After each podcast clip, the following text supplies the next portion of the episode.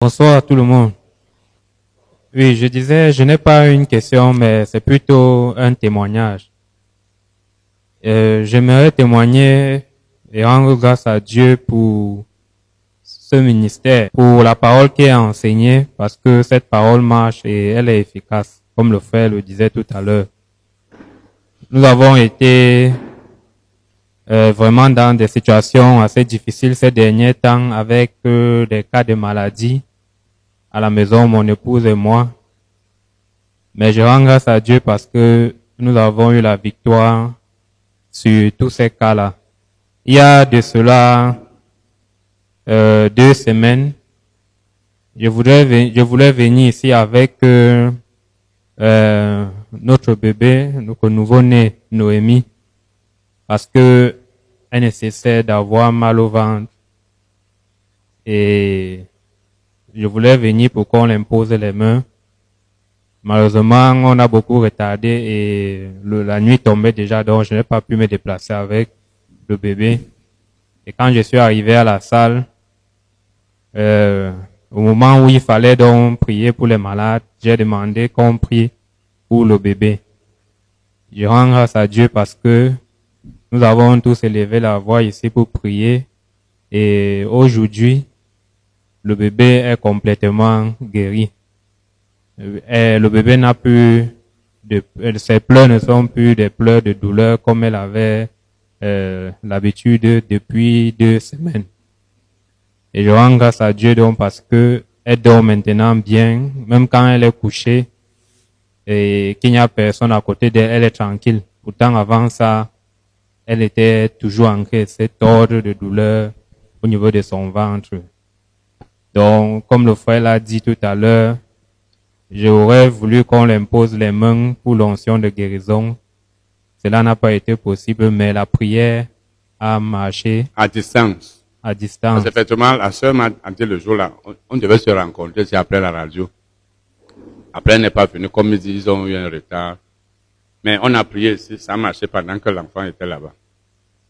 Et bien sûr, eux aussi ont dû exercer la foi, hein, parce que pour un bébé comme ça, il faut aussi la foi des parents. Continue.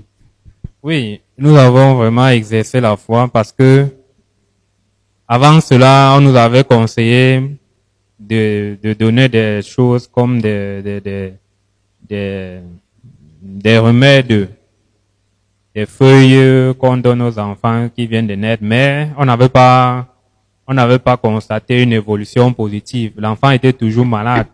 Et on s'est donc dit que, mais pourquoi est-ce qu'on a même... Parce que, bon, c'est une coutume, parce qu'on se rend compte que les enfants naissent toujours avec ce problème de colite et on a pensé que, bon, c'est toujours comme ça qu'on a eu à faire. Jusqu'au moment où on se rend compte que, mais ça...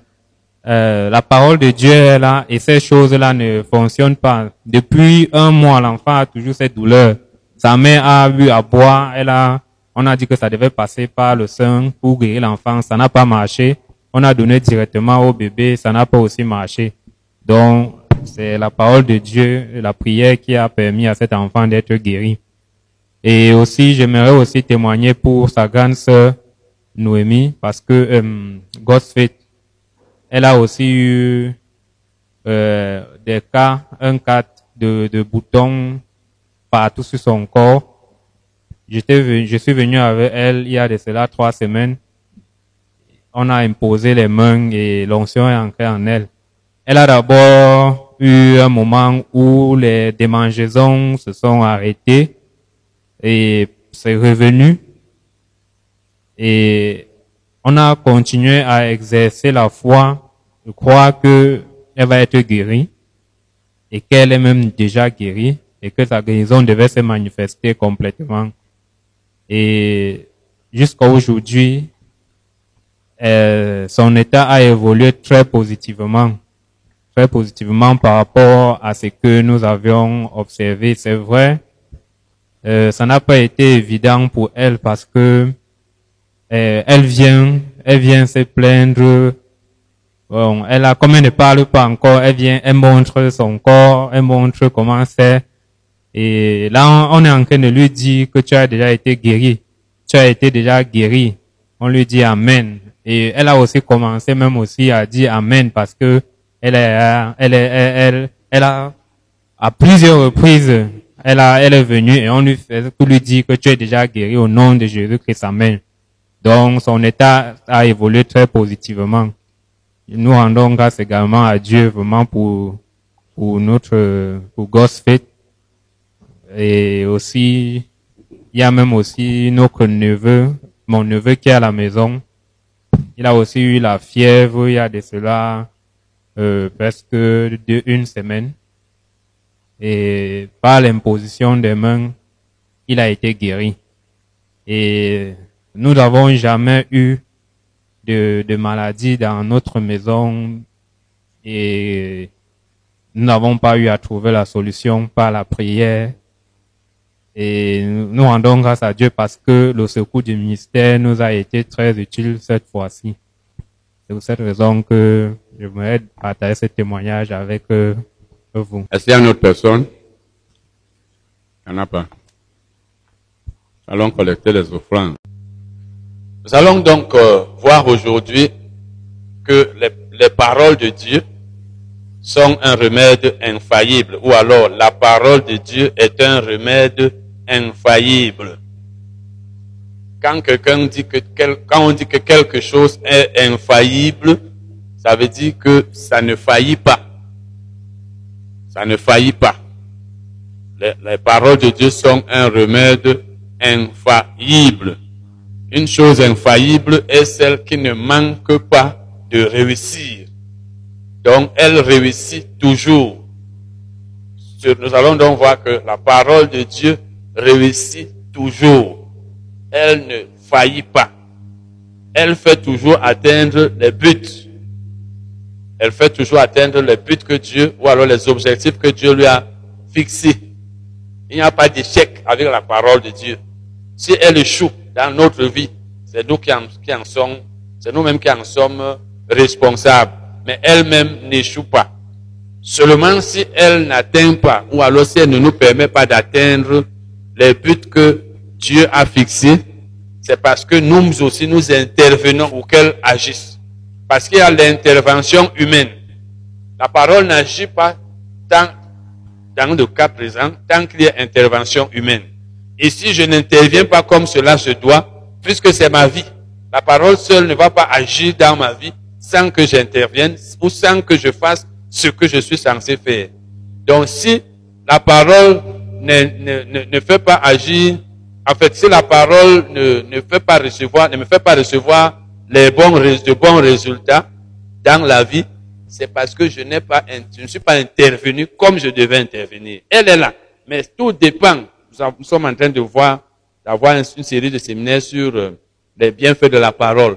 Tout dépend de mon attitude vis-à-vis de la parole.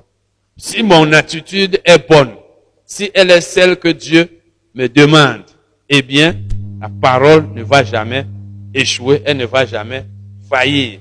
Elle va toujours agir, elle va toujours me permettre d'avoir les résultats. Donc, quand je vois dans la Bible qu'il est écrit, la Bible dit ceci, que Dieu m'a promis ceci, Dieu m'a donné telle chose. Dieu a dit que si je fais comme ceci, je vais avoir telle chose. Et je ne réussis pas comme Dieu l'a dit dans la parole, ça veut dire qu'il y a un problème quelque part de mon côté. C'est moi qui suis en train de ne pas faire ce que Dieu demande que je fasse. Parce que Dieu, il est fidèle. Et non seulement il a la volonté, mais il a le pouvoir de nous faire réussir par sa parole. Il a le pouvoir de faire agir sa parole. Mais elle n'agit pas si mon attitude vis-à-vis de la parole n'est pas la bonne. Nous allons lire 2 Pierre 3, verset 5.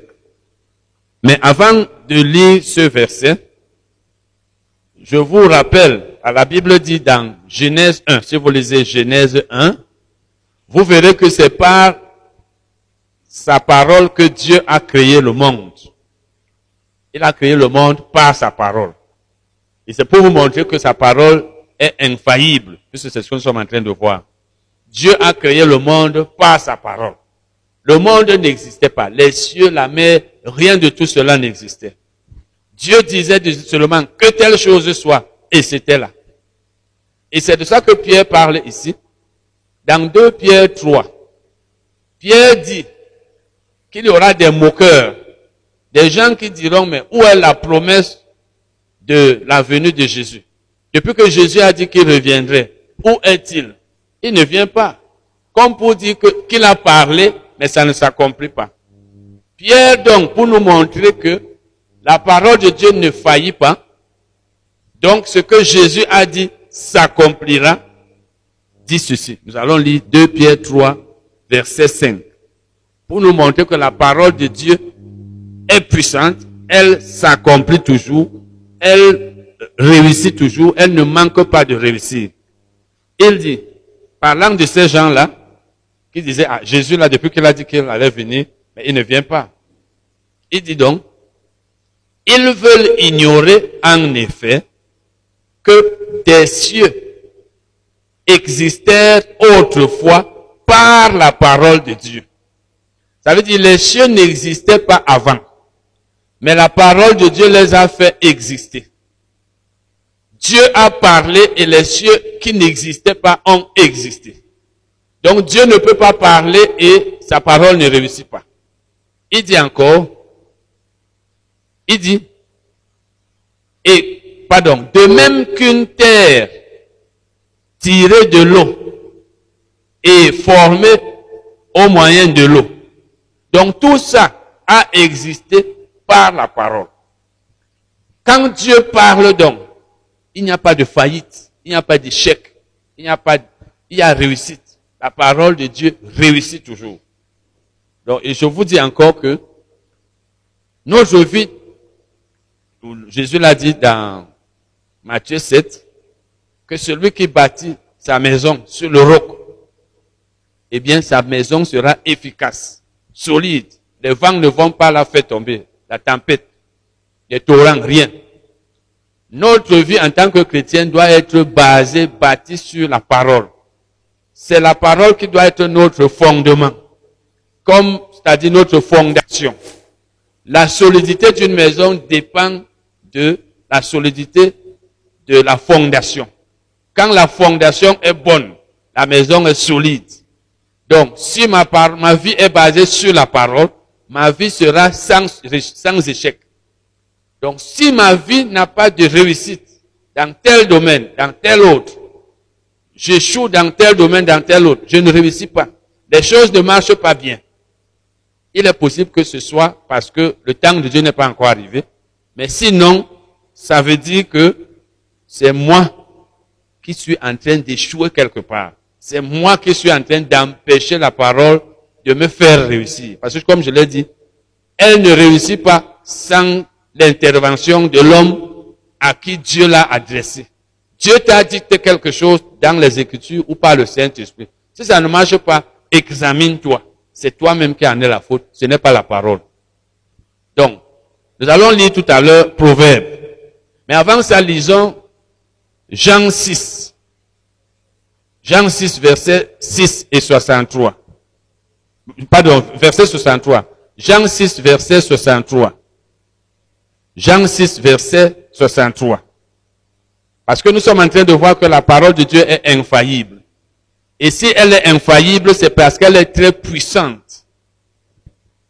Jésus dit, « Les paroles que je vous ai dites sont esprit et vie. » Jean 6, 63. « Les paroles que je vous ai dites sont esprit et vie. » Et vous savez que Jésus parlait de la part de Dieu.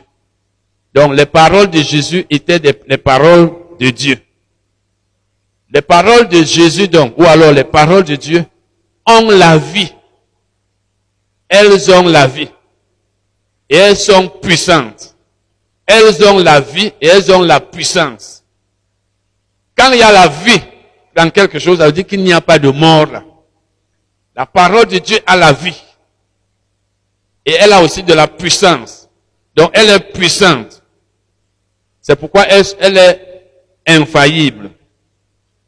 Et nous sommes en train de voir que c'est un remède infaillible. Un remède qui ne faillit pas, qui n'échoue pas. Et si c'est un remède, vous savez, le remède est utilisé quand il y a maladie, n'est-ce pas? Le remède est utilisé quand il y a problème. Parce que le remède, c'est pas seulement pour la maladie. Il y a, par exemple, Jésus est le remède au péché des hommes. Donc, il y a une situation difficile, il y a une maladie, il y a une chose agréable, il y a un problème sans solution. C'est le remède qui permet d'avoir la solution, de guérir la maladie, d'enlever la situation qui n'est pas bonne. Donc la parole de Dieu est un remède qui ne faillit pas. Parce qu'il y a des remèdes qui peuvent faillir. Tu peux être malade, tu bois les médicaments, ça ne te guérit pas. Tu continues d'être malade. Il y a des problèmes qu'on cherche à résoudre. Mais quand on apporte la solution, le problème n'est toujours pas résolu. Par exemple, dans notre pays, il y a des cas, depuis des années, il y a les troubles dans telle région. On fait les réunions, on appelle ceux qui font des troubles, par exemple, au nord-ouest, on les appelle, on dit qu'il y a, par exemple, comment ils ont appelé ça, où c'est le débat, hein, le dialogue, cette fois c'était le dialogue. On voulait résoudre le problème, mais tel que je vois, ça n'a pas été résolu. Ça n'a pas été. Donc le remède là, le grand dialogue, en 91, c'était appelé la tripartite. En 91, c'était la tripartite. Dernièrement, il y a peut-être 3 ans, c'était le grand dialogue. Mais tel que nous voyons, d'ailleurs, nous avons appris que pendant que le grand dialogue se tenait ici, ceux-là avec qui on voulait se réconcilier, ils étaient en train de faire des troubles là-bas, certains d'entre eux. Pendant que d'autres disaient, non, nous, on est là, ça va, on est d'accord. Donc, ça veut dire que le grand dialogue a été un remède, mais ça a failli.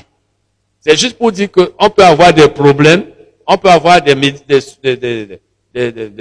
troubles, on peut avoir des maladies, mais le remède qu'on apporte, la solution ne permet pas d'arriver là où on voulait. La solution n'est pas là. Pour la parole de Dieu, quand elle vient comme remède, elle ne faillit pas. Proverbe 4, versets 20 à 22. Parce que nous sommes en train de voir que la parole de Dieu a la vie, elle a de la puissance. Mon fils, sois attentif à mes paroles. Nous avons déjà vu ça ici plusieurs fois. Prête l'oreille à mes discours. C'est Dieu qui nous parle ici. Qu'il ne s'éloigne pas de tes yeux. Garde-les dans le fond de ton cœur. Pourquoi? Dieu, il nous dit ce que nous devons faire. Et après, il nous explique pourquoi. Ça veut dire qu'il y a un but à atteindre. Lorsque nous faisons ces 4 choses, nous devons avoir un but. Dieu nous demande de faire ces choses-là, ces 4 choses. C'est-à-dire, premièrement, nous devons être attentifs à sa parole.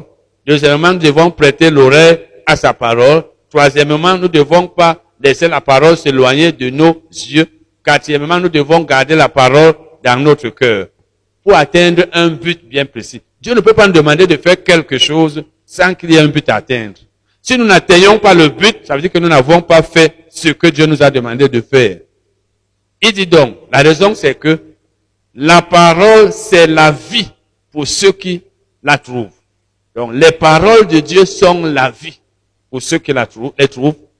Et c'est aussi la santé pour tout leur corps.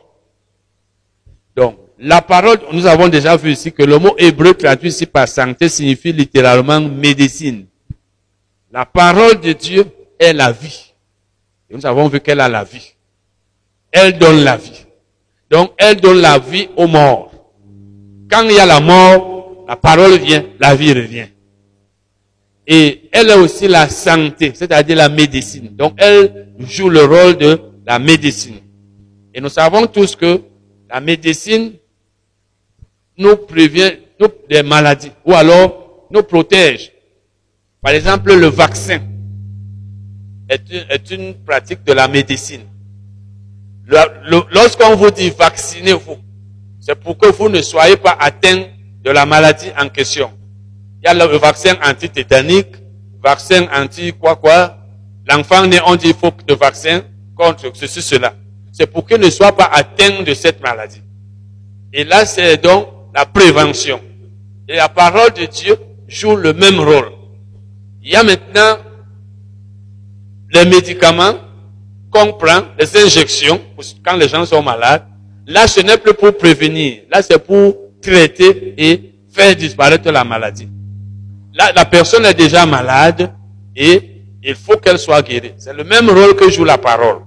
Tu ne veux pas tomber malade, La parole de Dieu est la médecine pour que tu ne tombes pas malade. Tu es malade, la parole de Dieu est la médecine pour que tu sois guéri. Elle donne la vie aux morts. D'ailleurs, pour qu'un mort ressuscite, quand on dit au nom de Jésus par exemple, pour que le démon sorte, c'est la parole. C'est la parole qui rend la vie aux morts. Quand nous prenons le cas de nous tous qui avons été morts, qui étions morts par nos péchés. La Bible dit dans Éphésiens 2, verset 1, 2 et suivant. Nous étions morts par nos péchés. Nous sommes revenus à la vie en croyant à la parole, en croyant à l'évangile, en recevant la parole. Quand j'ai reçu la parole de Dieu, je suis passé, c'est-à-dire l'évangile, je suis passé de la mort à la vie. Donc même la vie éternelle, on la reçoit par la parole. Tu ne peux pas recevoir Jésus comme Seigneur et Sauveur et tu restes encore spirituellement mort. C'est impossible. Si tu es encore spirituellement mort, tu n'es pas sauvé. Ça veut dire que tu n'étais pas repenti. Tu n'as pas vraiment cru en Jésus. Donc, tu ne peux pas être une personne qui a reçu Jésus comme Seigneur et Sauveur, qui a cru en lui, mais qui est encore mort spirituellement. Ce n'est pas possible. Donc, la parole est efficace. Ici, donc, la Bible dit, c'est la santé pour ceux qui la trouvent, ou ceux qui les trouvent. C'est la vie pour ceux qui la trouvent, pardon. C'est la santé pour tout leur corps. Nous allons lire 1 Jean 5, verset 4. Avant de lire 1 Jean 5, verset 4, la Bible dit, sois attentif à la parole de Dieu. Première chose, on a déjà vu ce que c'est ici. Prête l'oreille à la parole. Sois attentif. Nous tous savons comment nous devons être attentifs à quelque chose. Prête l'oreille. Parce que si ton oreille n'est pas inclinée vers, en anglais même c'est incline dans your ear. Donc incline ton oreille comme ça. Quand quelqu'un fait comme ça, ça veut dire qu'il ne veut pas rater, il veut bien entendre, que rien ne passe. Incline ton oreille. Donc prête l'oreille, en français, c'est prête l'oreille à la parole de Dieu. Et il dit encore, garde la parole dans le fond. Non, il dit d'abord, qu'elle ne s'éloigne pas de tes yeux. Ça veut dire que tu dois être en train de voir toujours l'accomplissement de la parole. Ce que la parole dit, c'est ce que tu dois être en train de voir. Ne détourne pas tes yeux de la parole. Sois toujours en train de voir comment ce que Dieu a dit va s'accomplir dans ta vie. Parce que quand tu laisses la parole s'éloigner de tes yeux, tu vas commencer à voir autre chose. C'est le cas de celui qui voit l'échec venir, qui voit la maladie venir, qui regarde les obstacles, qui regarde les problèmes, qui regarde les difficultés. Si tu veux réussir dans la vie, fais tout pour ne pas regarder les difficultés. Détourne tes yeux des difficultés. C'est-à-dire, quand tu vois les problèmes, les difficultés, toi, regarde plutôt là où il y a les solutions. Par exemple, si tu es malade, au lieu de voir comment la maladie risque de s'aggraver, parce que voir là, c'est que tu imagines. Un peu comme tu rêvais, tu commences à analyser, à voir comment si la maladie s'aggrave. Si maintenant on m'amène à l'hôpital, si tel que je sens mal, ça continue. Et on m'a dit qu'on risque de m'amener à l'hôpital général. Si arrivé là-bas, maintenant j'ai pas d'argent. L'argent que j'ai là ne suffit pas. Tu es déjà en train de regarder les obstacles, de regarder le problème. Ne regarde pas le problème, regarde la solution. Tu vois comment la solution est en train de venir. Tu imagines ce que tu vas faire quand tu vas être guéri. Tu commences à faire des projets comme je vais être guéri. Si tu es paralysé, regarde, en fait, fais comme si tu avais là une vision, tu es en train de voir comment tu vas sauter.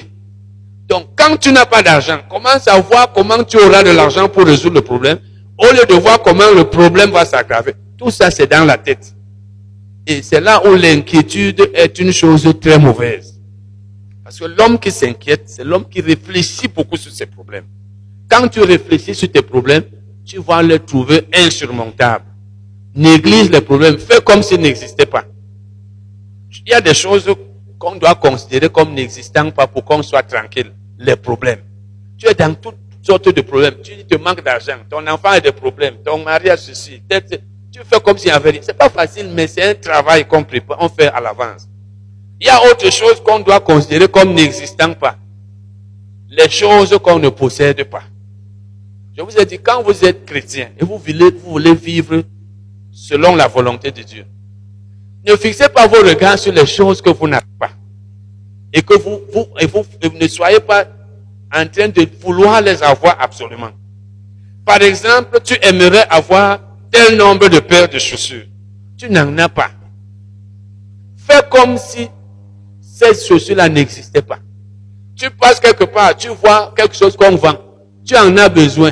Tu en manques. Fais comme si ça n'existait pas et tu auras la paix. Mais si tu fixes les yeux sur les choses que tu veux avoir et que tu n'as pas, tu vas passer ton temps à réfléchir, Tout ce que Dieu ne te donne pas encore, fais comme si ça n'existait pas. Ne regarde pas ce que les autres ont. C'est la même chose pour les problèmes. Quand tu as les problèmes, efforce-toi de voir les solutions, de voir la parole s'accomplir. C'est ça la foi. Donc toi, tu vois déjà le problème en train de disparaître, alors que celui qui regarde avec les yeux physiques voit le problème là. C'est ce que la Bible dit ici. Donc, que la parole ne s'éloigne pas de tes yeux. Que tu ne sois pas en train de voir comment le problème va rester là, mais que tu sois en train de voir la solution comme si elle était en train de venir. C'est ça la foi et c'est là où la solution va venir. Dans 1 Jean 5, verset 4. Dans 1 Jean 5, verset 4. Parce qu'en fait, lorsque nous pensons aux problèmes que nous avons dans notre maison, que notre enfant a, que telle personne que nous aimons a, surtout nous les parents. Parce que quand tu es parent, tu peux avoir des enfants qui ont beaucoup de problèmes, soit à cause de leur désobéissance, soit à cause de leur vie de péché, et tu es là, tu ne dors pas. Tu risques de mourir, l'enfant lui reste en vie. Donc, le fait de méditer les problèmes aggrave le problème et baisse la foi et fait même disparaître la foi. Mais ce que tu dois faire, c'est méditer la parole. Médite plutôt la parole. Médite la solution. Pense à la solution. Et tu auras la foi. Donc ici, dans 1 Jean 5, verset 4. 1 Jean 5, verset 4. Je vais lire la fin du verset. La victoire qui triomphe du monde, c'est notre foi. Donc c'est notre foi qui triomphe du monde. C'est notre foi qui est vainqueur du monde. Pour vaincre le monde, c'est la foi qu'il faut. La foi donne la victoire dans toutes les situations. Et le manque de foi fait perdre la victoire. Si tu veux la défaite dans les situations de la vie, n'aie pas la foi. Quand tu n'as pas la foi, tu perds. Tu vas être gagné. Tu vas être vaincu. C'est la foi qui te fait vaincre dans toutes les situations. Et la foi veut dire que tu crois que Dieu va accomplir ce qu'il a promis. Tu crois que Dieu va le faire. Tu crois même que Dieu a déjà fait ça. Tu rends grâce à Dieu. Au lieu de résister, méditer sur les problèmes. Mon problème, si je vais faire comment? Tu ne dors pas, tu as les nuits blanches. Rends grâce à Dieu pour les solutions à ces problèmes. Alors que les solutions, tu ne les vois pas physiquement.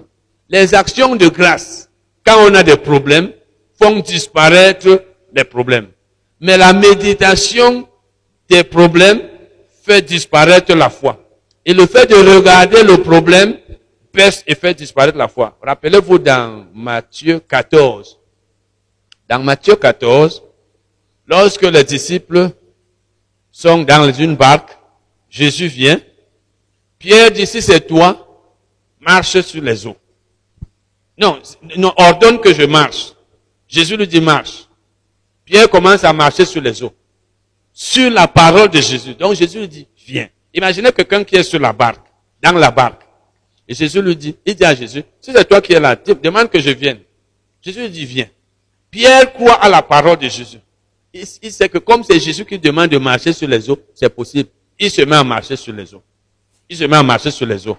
Mais après, quand il voit comment le vent est violent, il commence à avoir peur. La foi, il n'a plus la foi, il commence à enfoncer dans l'eau.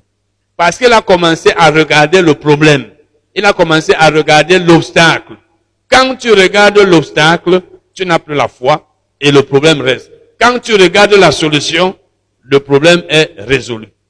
Amen. Donc, mais quand vous lisez ici dans Proverbe 4, ce n'est pas quelque chose que tu fais une seule fois. Vous savez, prenons un exemple. Je vous ai déjà donné un exemple ici. Lorsqu'une personne est malade, elle souffre d'une maladie grave, elle ne peut pas être guérie en buvant les médicaments une seule fois. N'est-ce pas? On lui demande de boire ça pendant peut-être 3 jours. Il y a même des maladies pour lesquelles on doit boire les médicaments pendant 1 semaine. D'autres même 1 mois avant qu'on ne soit guéri.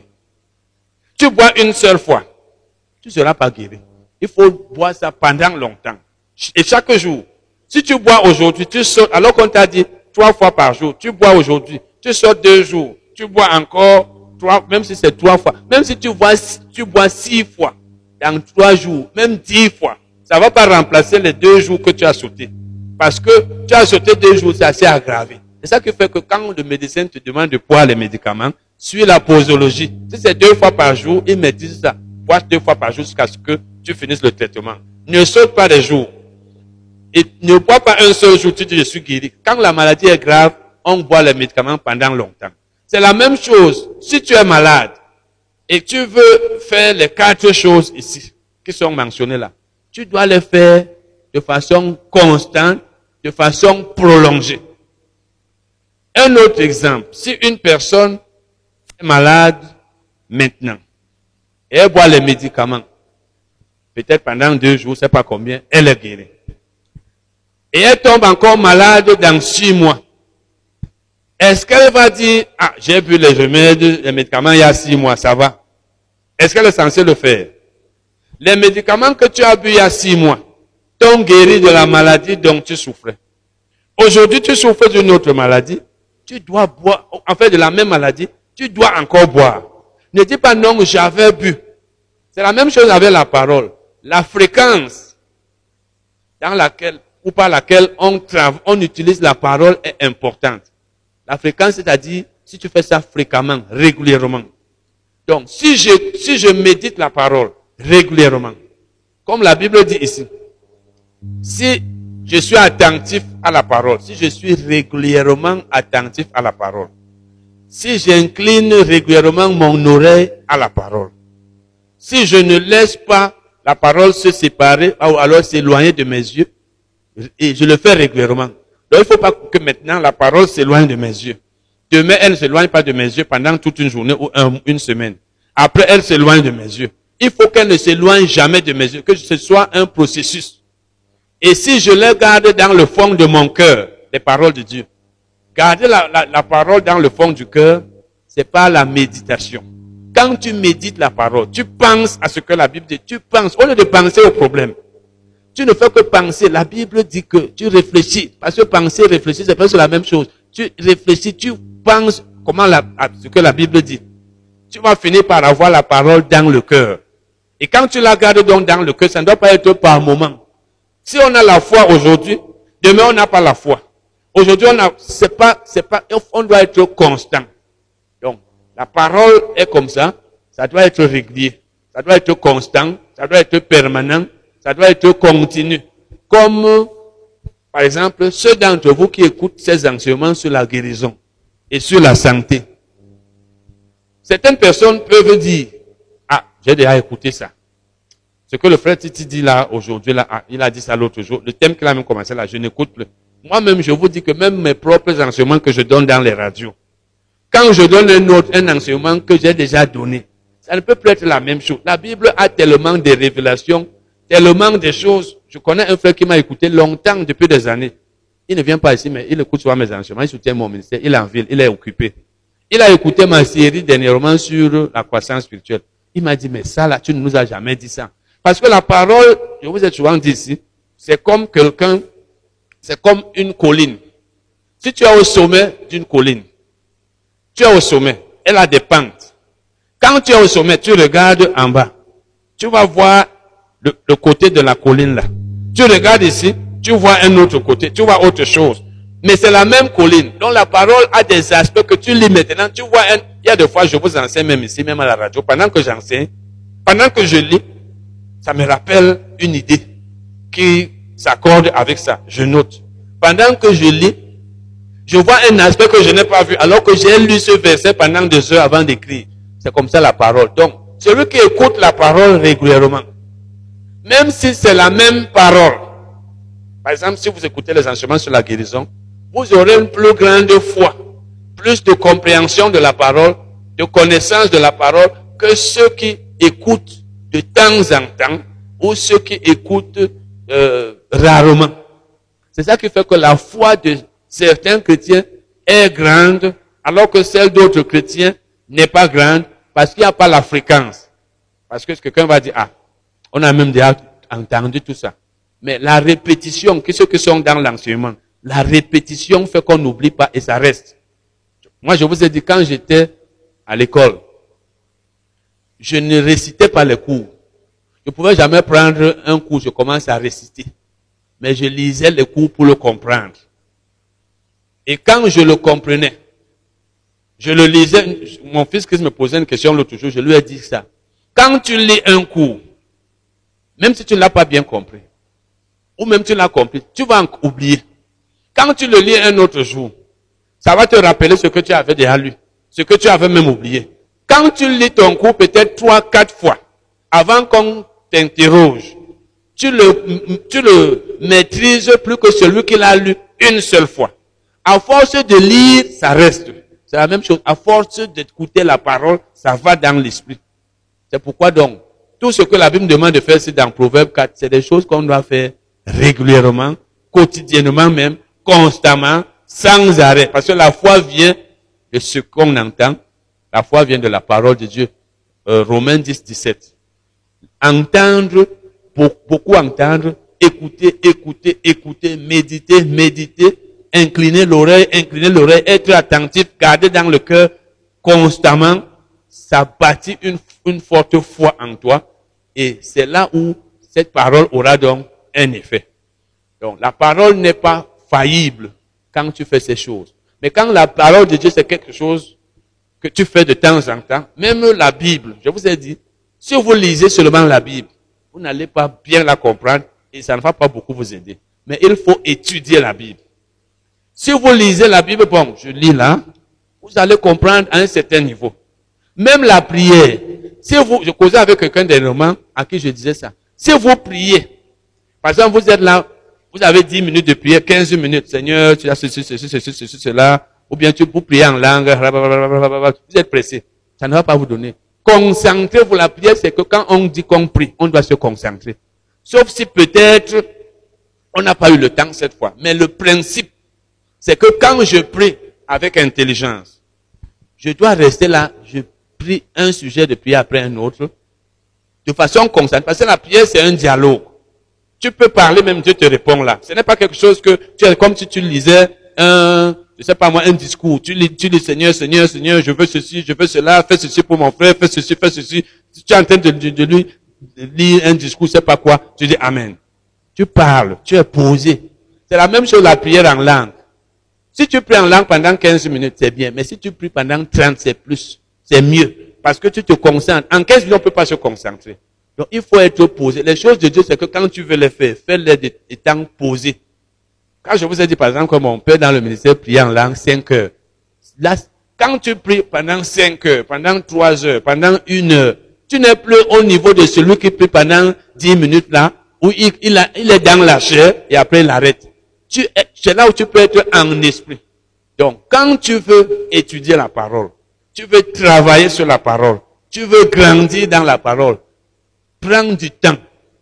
Si c'est peut-être pour étudier, peut-être 1 heure, peut-être plus. Si tu es pressé, parce que tu es très occupé, ça ne va pas beaucoup te rapporter. C'est ça qui fait que la vie de certains d'entre nous est comme ceci. Même nous qui lisons, même nous qui enseignons, il faut se concentrer. Quand je prépare mes enseignements, il arrive que je sorte, je peux aller boire de l'eau, je vais. Mais la préparation d'une heure d'enseignement, si je n'ai jamais enseigné ça, ça me prend souvent 8 heures, 10 heures même. C'est-à-dire que je reste comme ça pendant des heures pour enseigner pendant 1 heure. Mais si je prends là, je prends un verset, je crie, ça ne va pas être profond. Donc, si tu veux être quelqu'un pour qui la parole donne de bons résultats, il faut que tu fasses tes choses régulièrement, étant concentré. Amen. Nous allons parler maintenant de l'efficacité de la grande foi. L'efficacité de la grande foi. C'est-à-dire, nous allons voir que quand la foi d'une personne est grande, elle est efficace. Lorsque la foi d'une personne est grande, elle est plus efficace que la foi qui n'est pas grande. Parce que si on parle d'une grande foi, ça veut dire qu'il y a aussi une petite foi. Lorsque vous lisez dans la Bible, vous allez voir que par moment, Jésus disait « gens de peu de foi ». Ça veut dire que votre foi est petite. Dans d'autres passages, il disait « pourquoi n'avez-vous pas de foi ?» Pourquoi n'avez-vous pas la foi? Donc, il y a des gens qui n'ont pas la foi. Il y a des gens qui ont une petite foi. Et dans d'autres, il disait « une grande foi ». Donc, on peut avoir la foi, on est à deux. Nous avons tous la foi. Mais la foi, je parle de la foi pour obtenir les choses que Dieu nous a données ou promises. Il y a des mesures de foi. Quand tu as une grande foi, c'est ce qu'on va voir tout à l'heure, les gens qui ont une grande foi obtiennent des grandes choses. Ceux qui ont une petite foi, ils obtiennent les petites choses. Donc, la réussite, quand on est une personne qui marche par la foi, dépend du niveau de foi ou de la grandeur de la foi. Et cette foi, c'est nous-mêmes qui devons la travailler, qui devons l'augmenter. Matthieu 8, versets 5 à 10. Matthieu 8, versets 5 à 10 et verset 11. Comme Jésus entrait dans Capernaum, un centenier l'aborda, le priant et disant, « Seigneur, mon serviteur est couché à la maison, atteint de paralysie et souffrant beaucoup. » Jésus lui dit, « J'irai et je le guérirai. » Lui, il met ça au futur, « J'irai. » Le centenier répondit, « Seigneur, je ne suis pas digne que tu entres sous mon toit, mais dis seulement un mot et mon serviteur sera guéri. » Voilà un homme qui a la foi. Il dit, dis seulement un mot. Ça veut dire, je sais que quand toi tu parles, tu dis ça s'accomplit. Ta parole est infaillible. Tout ce que je veux, c'est que tu dises un mot. Et nous qui sommes chrétiens, nous devions avoir ce même type de foi. C'est-à-dire, parce que beaucoup de chrétiens aimeraient toujours être face à face avec celui qui prie pour eux. Si par exemple tu es malade et tu veux que je prie pour toi, sauf si c'est pas l'onction de guérison, tu n'as pas besoin d'être avec moi. Les gens aiment quand on les touche, quand on va dans leur maison. S'il te plaît, viens prier ici dans ma maison. Je peux prier à distance. Toi, tu es là-bas, ça marche si tu as la foi. Tu n'as pas besoin d'être là. Donc, cet homme a dit à Jésus, je ne suis pas digne que tu ailles dans ma maison. Ça veut dire que même si toi, tu dis un mot étant ici, ta puissance, ça va arriver là-bas où il est. Donc, tu n'as pas besoin de te déplacer. Quand on a la foi, on ne s'appuie pas sur les contacts physiques. Il faut absolument que j'aille chez le pasteur pour qu'il prie pour moi. Alors qu'étant chez lui, il peut prier pour toi, toi tu es chez toi, vous êtes seulement en contact, même par téléphone. Parce que quand tu seras devant lui, il va prier, tu es assis là. C'est la même chose si tu es chez toi. Parce que c'est la puissance de Dieu qui guérit, ce n'est pas le pasteur. Donc cet homme dit à Jésus, dis seulement un mot et mon serviteur sera guéri. Donc je sais que quand tu parles, ta parole ne faillit pas. Elle va s'accomplir. Je crois à ta parole. Et quand tu crois à la parole de Dieu, elle s'accomplit.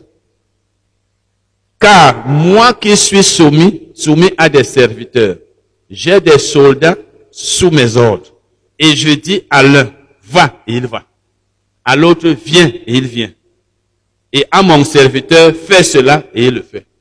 Ça veut dire, si toi aussi tu dis, ça va s'accomplir. Quand on est chef, comme moi je suis chef, je parle, mon serviteur obéit. Toi, le Seigneur, parle seulement. Moi, je connais la puissance de ta parole. Elle est infaillible.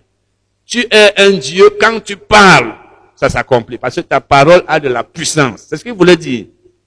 Dis seulement un mot.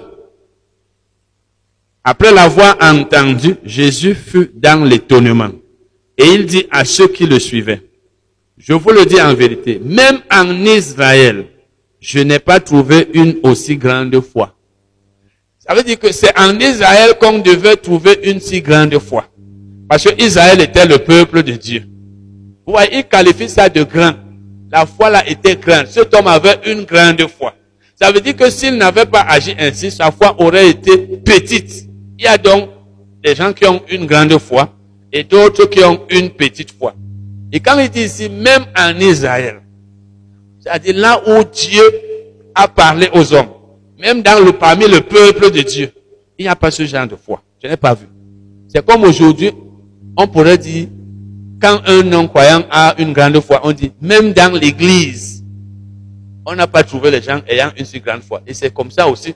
Il y a parmi nous des gens qui sont dans l'église, qui ont moins de foi pour recevoir certaines choses que les non-croyants. Par exemple, plusieurs chrétiens n'ont pas la foi en Dieu pour la protection contre les sorciers. Vous allez voir les non-croyants qui n'ont pas peur des sorciers, mais c'est les croyants qui ont peur des sorciers. Pourquoi? Parce qu'ils croient que ce qu'on leur dit, le sorcier est fort, c'est vrai. Donc, normalement, c'est dans l'église qu'on devrait avoir plus de foi que hors de l'église. Mais ce qui nous intéresse, c'est que Jésus dit, même en Israël, je n'ai pas trouvé une si grande foi. Et continuons la lecture. Puis Jésus dit au centenier, va, qu'il te soit fait selon ta foi. Et à l'heure même, le serviteur fut guéri. Donc, dès que Jésus a dit, cet homme a cru, la guérison a eu lieu là-bas. Sa foi a donc marché. Bon, maintenant, Jésus lui a dit, qu'il te soit fait selon ta foi. Ça veut dire, et cet homme, d'autres a été guéri. Quand il dit qu'il te soit fait selon ta foi, ça veut dire si ta foi est petite, tu vas recevoir ce qui correspond à ton niveau de foi. Si elle est grande, donc ce qu'on reçoit de Dieu, c'est proportionnel à la mesure de la foi qu'on a. Les gens qui ont une grande foi reçoivent les grandes choses. Ceux qui ont une petite foi reçoivent les petites choses. Ceux qui n'ont pas de foi ne reçoivent pas. Ce qui veut donc dire que pour les cas de maladie, il faut avoir un niveau de foi correspondant à la gravité de ta maladie. Ça veut dire que si tu as une maladie grave, il faut avoir une grande foi. Parce que la foi qu'on doit avoir pour les maux de tête, le petit palu, n'est pas la même, ou alors n'est pas le même niveau de foi qu'il faut, la même mesure qu'il faut pour être guéri du cancer, du fibrome. Parce que même dans les hôpitaux, les médicaments contre les petites maladies ne coûtent pas cher. Ce n'est pas ça. On va te faire les comprimés là, peut-être 100 francs, 200, et tu es guéri. C'est une petite maladie, peut-être un petit palu, tu as le foie. Mais quand c'est peut-être une maladie grave, peut-être un kyste, il faut que ça disparaisse. Peut-être quelque chose dans le ventre. Peut-être une indigestion, bon, comme il y a souvent, on dit qu'il y a telle chose dans le ventre. On va te presser les médicaments efficaces et ils coûtent cher. Donc, quand la maladie n'est pas grave, on peut être guéri avec une foi qui n'est pas grande. Quand la maladie est grave, il faut une foi grande. Maintenant, si tu as donc une maladie grave et ta foi n'est pas grande, tu n'auras pas de guérison. Parce que tu ne peux pas, on dit même aux grands mots, les grands remèdes. Il faut donc une mesure de foi grande pour que tu sois guéri d'une maladie grave. La solution c'est quoi? Il faut augmenter la foi. Il faut d'abord augmenter la foi pour être en bonne santé. La foi que je ne serai jamais malade. Quand tu augmentes la foi pour être en bonne santé, s'il arrive un jour que tu sois malade, cette foi-là te permettra de recevoir facilement la guérison parce que tu as travaillé ta foi. Mais si la maladie grave vient trouver que tu n'avais pas la foi, parce que tu n'as pas travaillé sur la parole, tu n'as pas fait cette chose qu'on voit ici, la maladie risque de s'aggraver davantage. Donc, il faut que j'augmente mon niveau de foi. Il faut que mon niveau de foi augmente. C'est un peu comme dans Éphésiens 6, verset 12 et suivant. La Bible nous donne l'armure du chrétien, les armes que nous devons porter chaque jour, comme des vêtements. Nous devons avoir ces armes, la foi, etc., etc., toutes ces choses, pour pouvoir surmonter et résister au diable au mauvais jour. Ça veut dire quand le mauvais jour arrive, il faut qu'il trouve que toi, tu avais la foi avant même. Parce qu'on le nourrit par la poule le jour du marché.